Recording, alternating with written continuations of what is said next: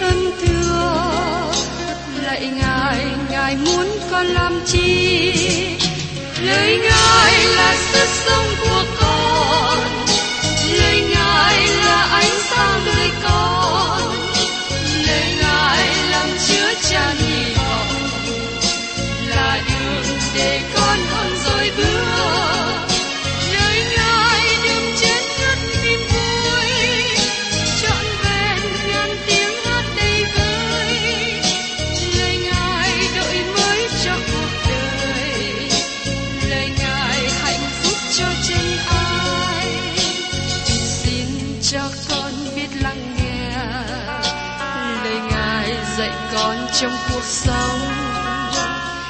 Xin cho con biết lắng nghe.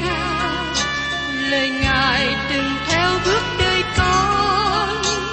Xin cho con biết sẵn sàng, chờ đợi và vẫn nghe theo chúa. Xin cho con biết sẵn sàng, thực hành lời chúa đã truyền ban Hân hoan chào mừng quý vị đón nghe chương trình Tìm hiểu Thánh Kinh. Đây là một chương trình học kinh thánh liên tục và hệ thống trong thời gian 5 năm. Chúng ta sẽ lần lượt khảo sát từ sáng thế ký cho đến khải huyền. Mục sư tiến sĩ McKee là người được Chúa dùng để sáng lập và thực hiện chương trình này.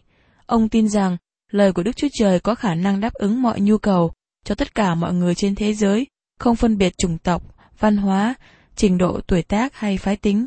Ước mong quý vị theo dõi liên tục và giới thiệu cho thân nhân bạn hữu cùng đón nghe. Kính chào quý vị và các bạn. Tôi đã cùng với quý vị tìm hiểu ở trong sách Tiên tri Age để thấy lời của Đức Chúa Trời kêu gọi dân chúng. Trước nhất là lời cáo buộc, kế tiếp là lời kêu gọi về việc xem xét đường lối của họ. Và hôm nay, chúng ta tiếp tục nghe đến lời truyền bảo xây cất lại đền thờ và sự đáp ứng của dân chúng ra sao. Đức Chúa Trời đã ban cho dân chúng Israel giải pháp để giải quyết vấn đề khó khăn của họ. Nó rất đơn giản, rõ ràng. Vì thế các bạn có thể ngạc nhiên tại sao nó cần được nhấn mạnh.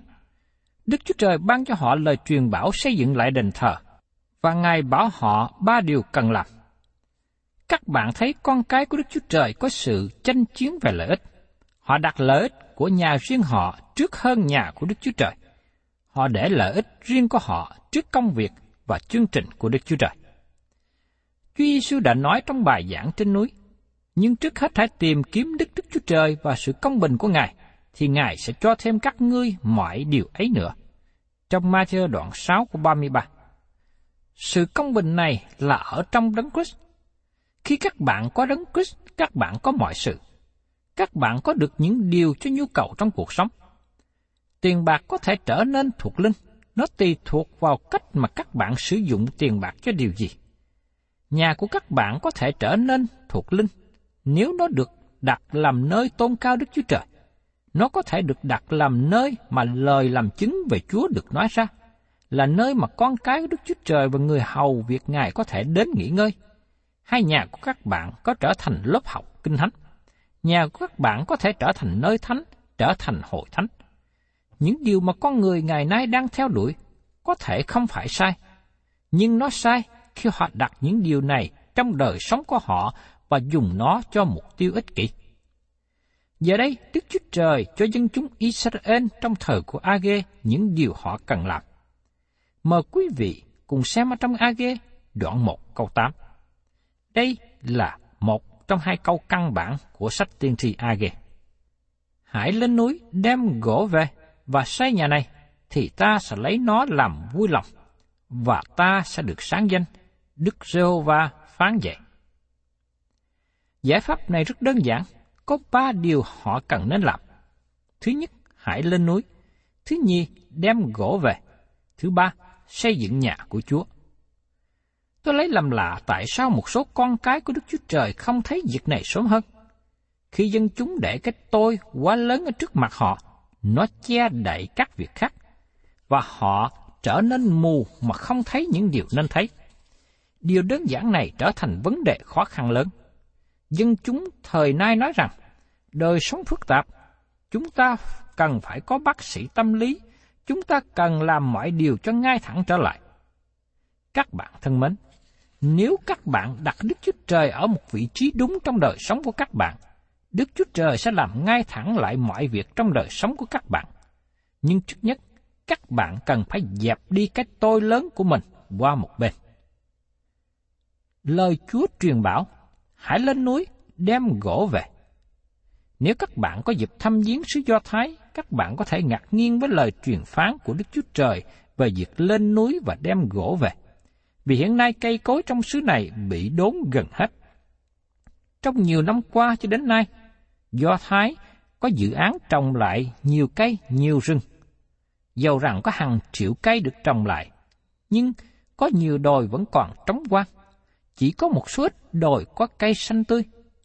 Có một thời kỳ Trước đây, đất nước này bao trùm với những cây cối, cây rừng, như câu kinh thánh này bày tỏ. Đức Chúa Trời không có truyền bảo họ lên núi đốn cây nếu như không có cây trên đó. Nhưng điều gì đã xảy ra với cây cối? Khi kẻ thù xâm chiếm nước Do Thái vào năm 70 sau công nguyên, lực lượng của La Mã hủy diệt thành phố, đồng thời họ cũng đốn trụi hết cây cối trong xứ. Xin chú ý một lần nữa giải pháp đơn giản của Đức Chúa Trời cho vấn đề khó khăn của họ. Thứ nhất, hãy lên núi. Thứ nhì, hãy đem gỗ về. Thứ ba, xây nhà của Chúa. Lên núi đốn cây, chặt nhánh, lột vỏ, làm cho thành gỗ xây cất nhà, cần có nhiều công tác khó nhọc. Các bạn thân mến, nếu các bạn không sẵn sàng để làm công việc cho Chúa, nếu các bạn không có ý muốn làm những gì Đức Chúa Trời muốn các bạn làm, dầu đó là điều gì? Việc học kinh thánh của các bạn không giúp ích gì bao nhiêu.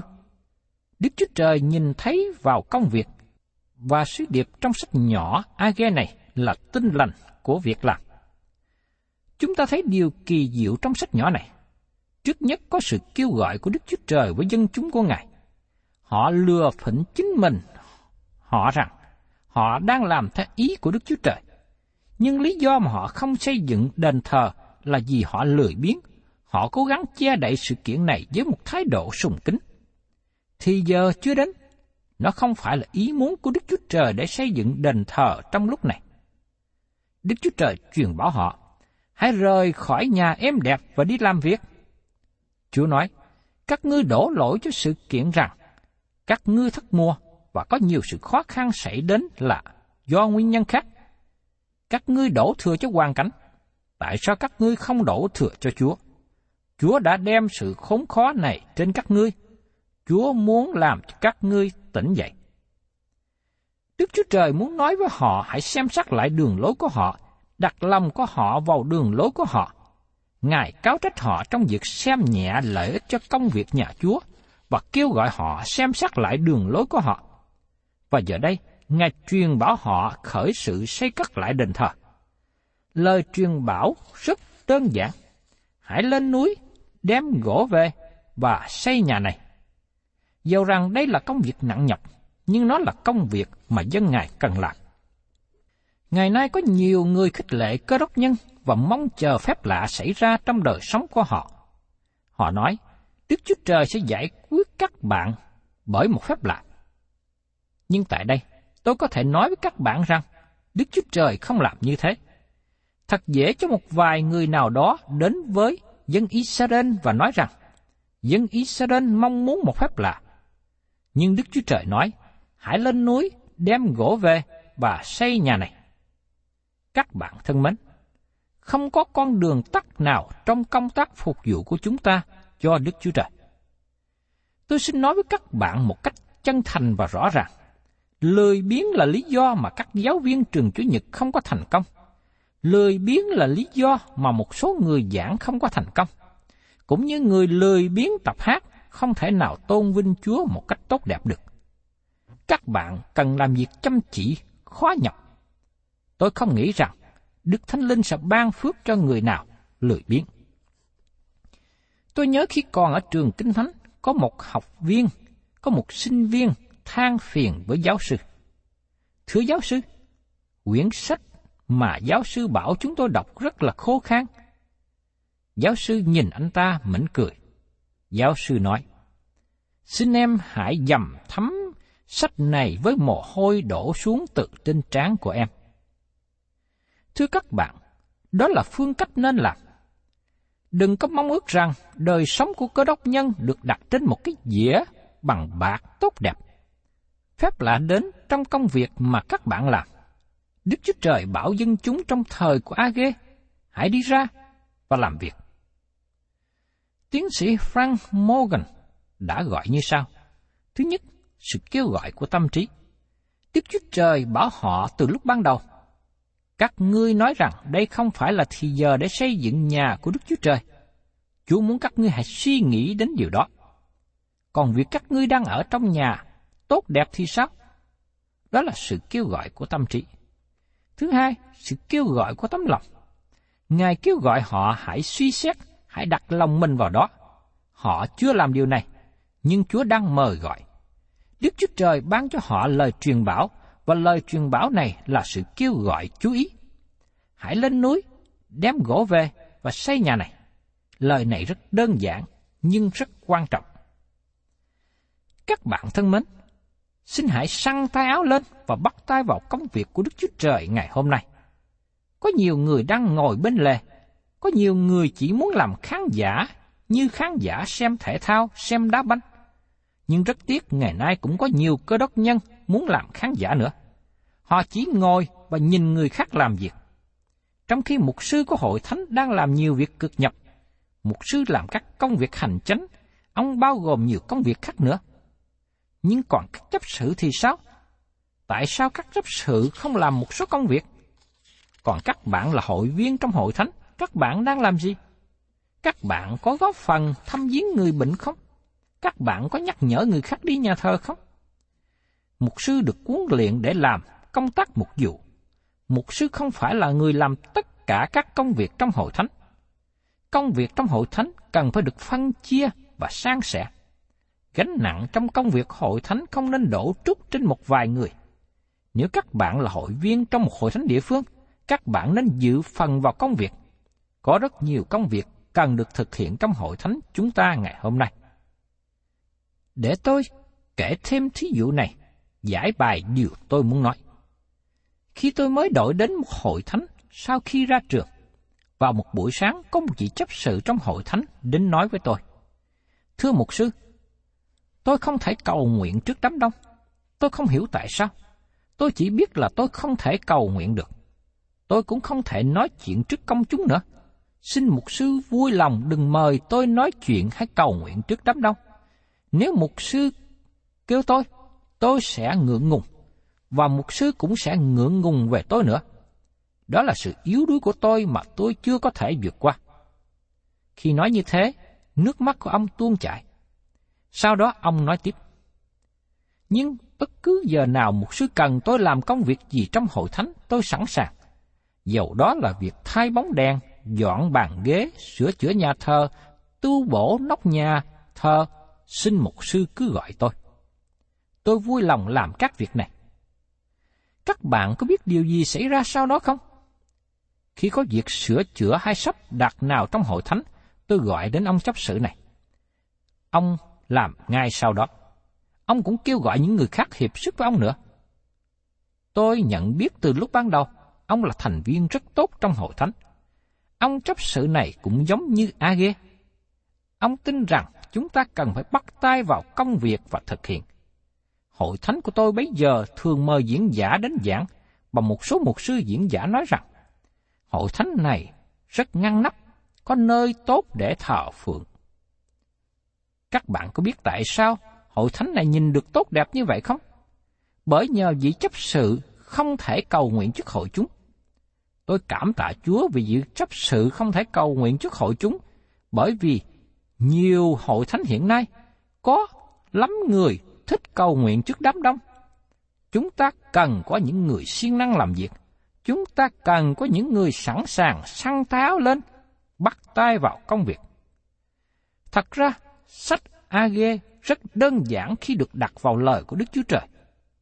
Nó nên phức tạp một chút. AG cho dân chúng một bài giảng. Ông nói, điểm thứ nhất, hãy đi lên núi. Điểm thứ hai, hãy đốn cây và đem về.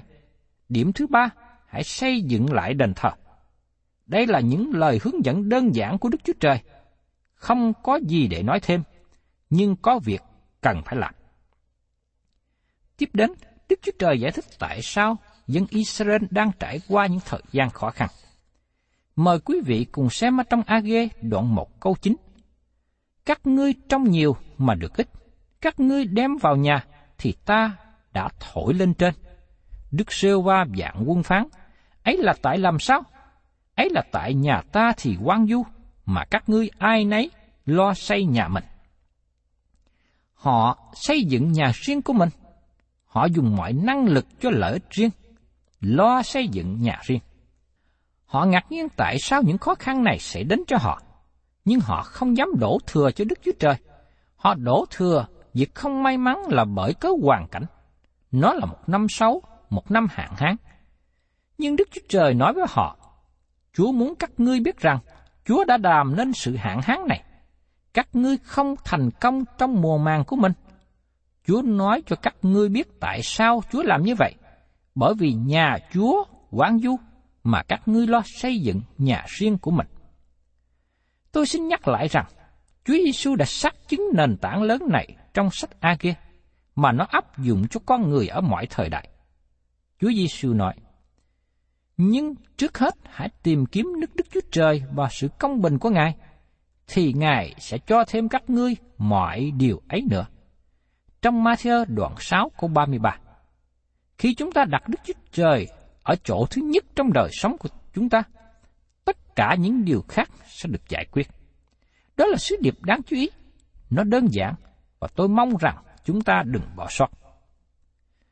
Tiếp đến, chúng ta cùng xem ở trong A-gê, đoạn 1 câu 10. Cho nên, vì cớ các ngươi, trời giữ móc lại, và đất giữ bông trái lại. Theo tự nhiên, khi không có mưa, không có ngũ cốc, lúa và hoa màu không trồng trọt, nho cũng không ra trái, vì Đức Chúa Trời giữ nước mưa lại. Trong xã hội thời nay của chúng ta, chúng ta không giải thích đời sống như thế, bởi vì chúng ta đang sống trong một thế giới đầy máy móc hiện tại, sống trong một thời kỳ điện tử. Chúng ta đổ trút trách nhiệm sự khó khăn xảy ra vì có người nào đó sai sót trong việc bấm nút điều khiển.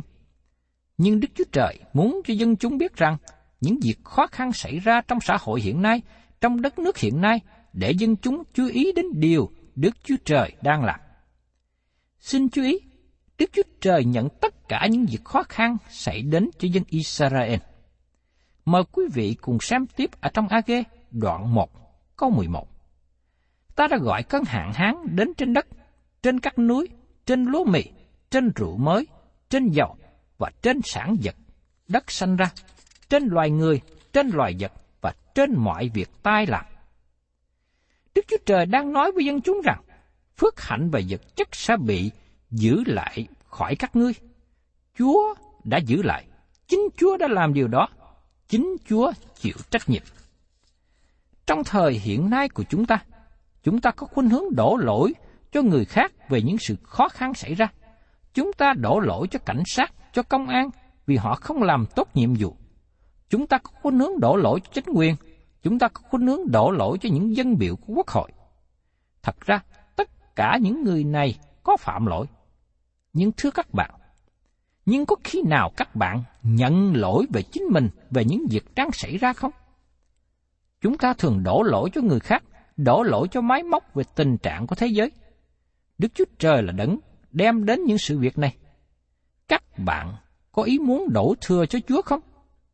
Xin hãy đổ thừa cho Ngài. Ngài đã nói với dân Israel, chính Ngài đã đem tất cả những sự khó khăn này cho họ. Và Đức Chúa Trời cũng nói với họ tại sao? Bởi vì họ đã bỏ Ngài. Các bạn thấy rằng giải pháp cho các vấn đề khó khăn của chúng ta đơn giản, nhưng nó cũng phức tạp. Chúng ta nghĩ rằng chúng ta dùng phương cách mới, dùng máy móc mới, hay thay đổi người mới, vấn đề khó khăn của chúng ta sẽ được giải quyết.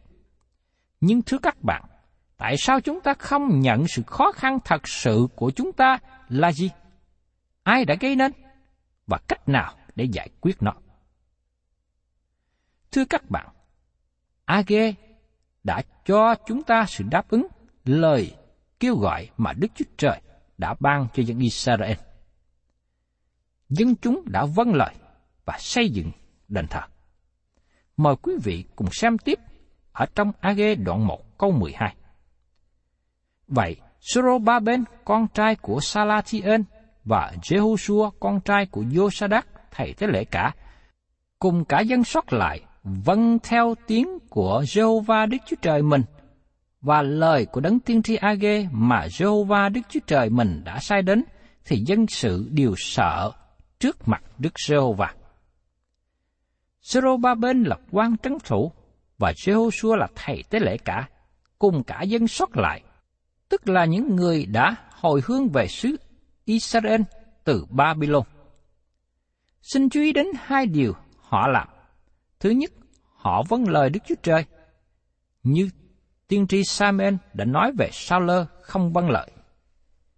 Trong Samuel thứ nhất đoạn 15 câu 22, Đức Sô Va há đẹp lòng của lễ thiêu và của lễ thù ân bằng sự vâng theo lời phán của Ngài ư? Sự vâng lời tốt hơn của lễ, sự nghe theo tốt hơn mở chiến địch. Sứ đồ dân cũng nói theo cách này, trong thời gian thứ nhất đoạn 1, câu 7. Nhưng nếu chúng ta đi trong sự sáng, cũng như chính Ngài ở trong sự sáng, thì chúng ta giao thông cùng nhau, và quyết của Chúa Giêsu, con Ngài làm sạch mọi tội chúng ta. Các bạn thấy rằng chúng ta cần bước đi trong sự sáng lời của Đức Chúa Trời, và lời Ngài làm cho chúng ta hạ mình, và chỉ cho chúng ta sự thất bại của mình. Nhiều người trong chúng ta ngày hôm nay không thích được kêu gọi xem xét đến tội lỗi của chúng ta. Nhưng nếu chúng ta nhận biết tội lỗi và giải quyết tội lỗi, chúng ta thấy rằng quyết của Đấng Christ rửa sạch tất cả tội lỗi chúng ta và chúng ta có sự thông công với Đức Chúa Trời. Vì thế, chúng ta thấy dân chúng Israel vâng lời Đức Chúa Trời.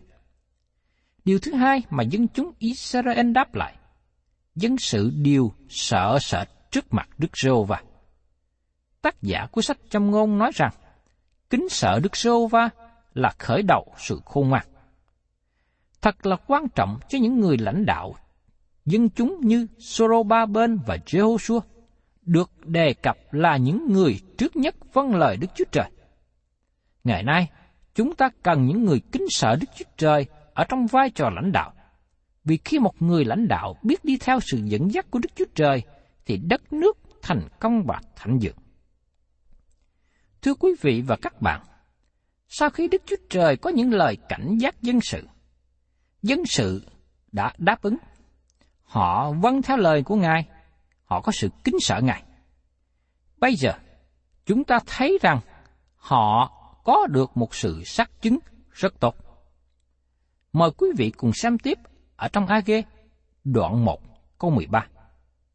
AG sứ giả của Đức Sô Va bèn nói cùng dân sự theo lệnh truyền của Đức Sô Va mà rằng, ta ở cùng ngươi. Đức Sô Va phán vậy. Đức Chúa Trời nói, ta ở cùng ngươi. Đó là lời hứa rất tốt lành.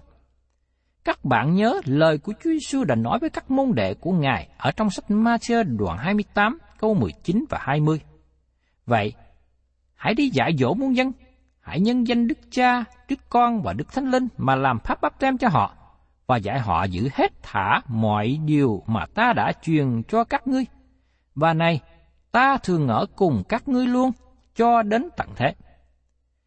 Đức Chúa Trời không nói rằng Ngài ở với các bạn khi các bạn ngồi chơi và không làm việc chi hết. Ngài nói rằng Ngài sẽ ở với các bạn khi các bạn vâng lời Ngài. Đó là chỗ phước hạnh và thông công, và các bạn không thể có nơi nào tốt hơn điều đó. Xin hãy chú ý đến những người lãnh đạo sốt sắng bắt tay vào công việc. Trong AG đoạn 1 có 14, đoạn Đức Rô Va dục lòng Soroba bên con trai của Salatien, quan trấn thủ Juda và dục lòng Jehoshua, con trai Josadak, thầy tế lễ cả và dục lòng cả dân sự sót lại. Họ đều đến làm việc nơi nhà Đức Rô Va dạng quân là Đức Chúa Trời mình. Thật là quan trọng khi thấy những người lãnh đạo đất nước bắt tay hành động. Sorobaben, con trai của Salatiel, quan trấn thủ Juda. Ông thuộc về dòng dõi nhà vua. Con trai Salatiel có nghĩa là cầu hỏi Đức Chúa Trời trong sự cầu nguyện. Và Jehoshua, con trai của Josadak là thầy tế lễ trong thời gian Babylon xâm chiếm. Vì thế chúng ta thấy người lãnh đạo chánh quyền và tôn giáo hiệp với nhau cùng với dân chúng bắt tay vào công việc của Đức Chúa Trời. Và trong AG đoạn 1 câu 15, ấy là ngày 24 tháng 6 về năm thứ hai đời vua Darius. Đây là ngày 24 tháng 9 năm 520 trước công nguyên. Sứ điệp thứ nhất được ban ra vào ngày 1 tháng 9 năm 520. Khi Đức Chúa Trời kêu gọi họ, dân chúng đáp ứng lời kêu gọi này và hiệp cùng nhau để tiến hành công trình xây các đền thờ của Đức Chúa Trời ở Jerusalem. Họ lên núi đốn cây và xây các đền thờ. 24 ngày sau, tiên tri Age ban cho họ sứ điệp thứ hai từ Đức Chúa Trời. Ngài sắc chứng ở cùng họ. Age là một người có trật tự như ông đã bày tỏ trong sách này. Ông cũng là một người giỏi về hành chánh trong việc ghi chép. Ông là người sống rất thực tế ở trên đất. Ông giúp dân chúng xây dựng lại đền thờ.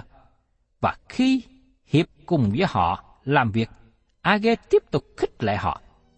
Kết quả đến thật lớn lao. Đức Chúa Trời rất vui lòng và Ngài được vinh hiển. Thân chào tạm biệt quý vị và xin hẹn tái ngộ cùng quý vị trong chương trình Tìm hiểu Thánh Kinh kỳ sau.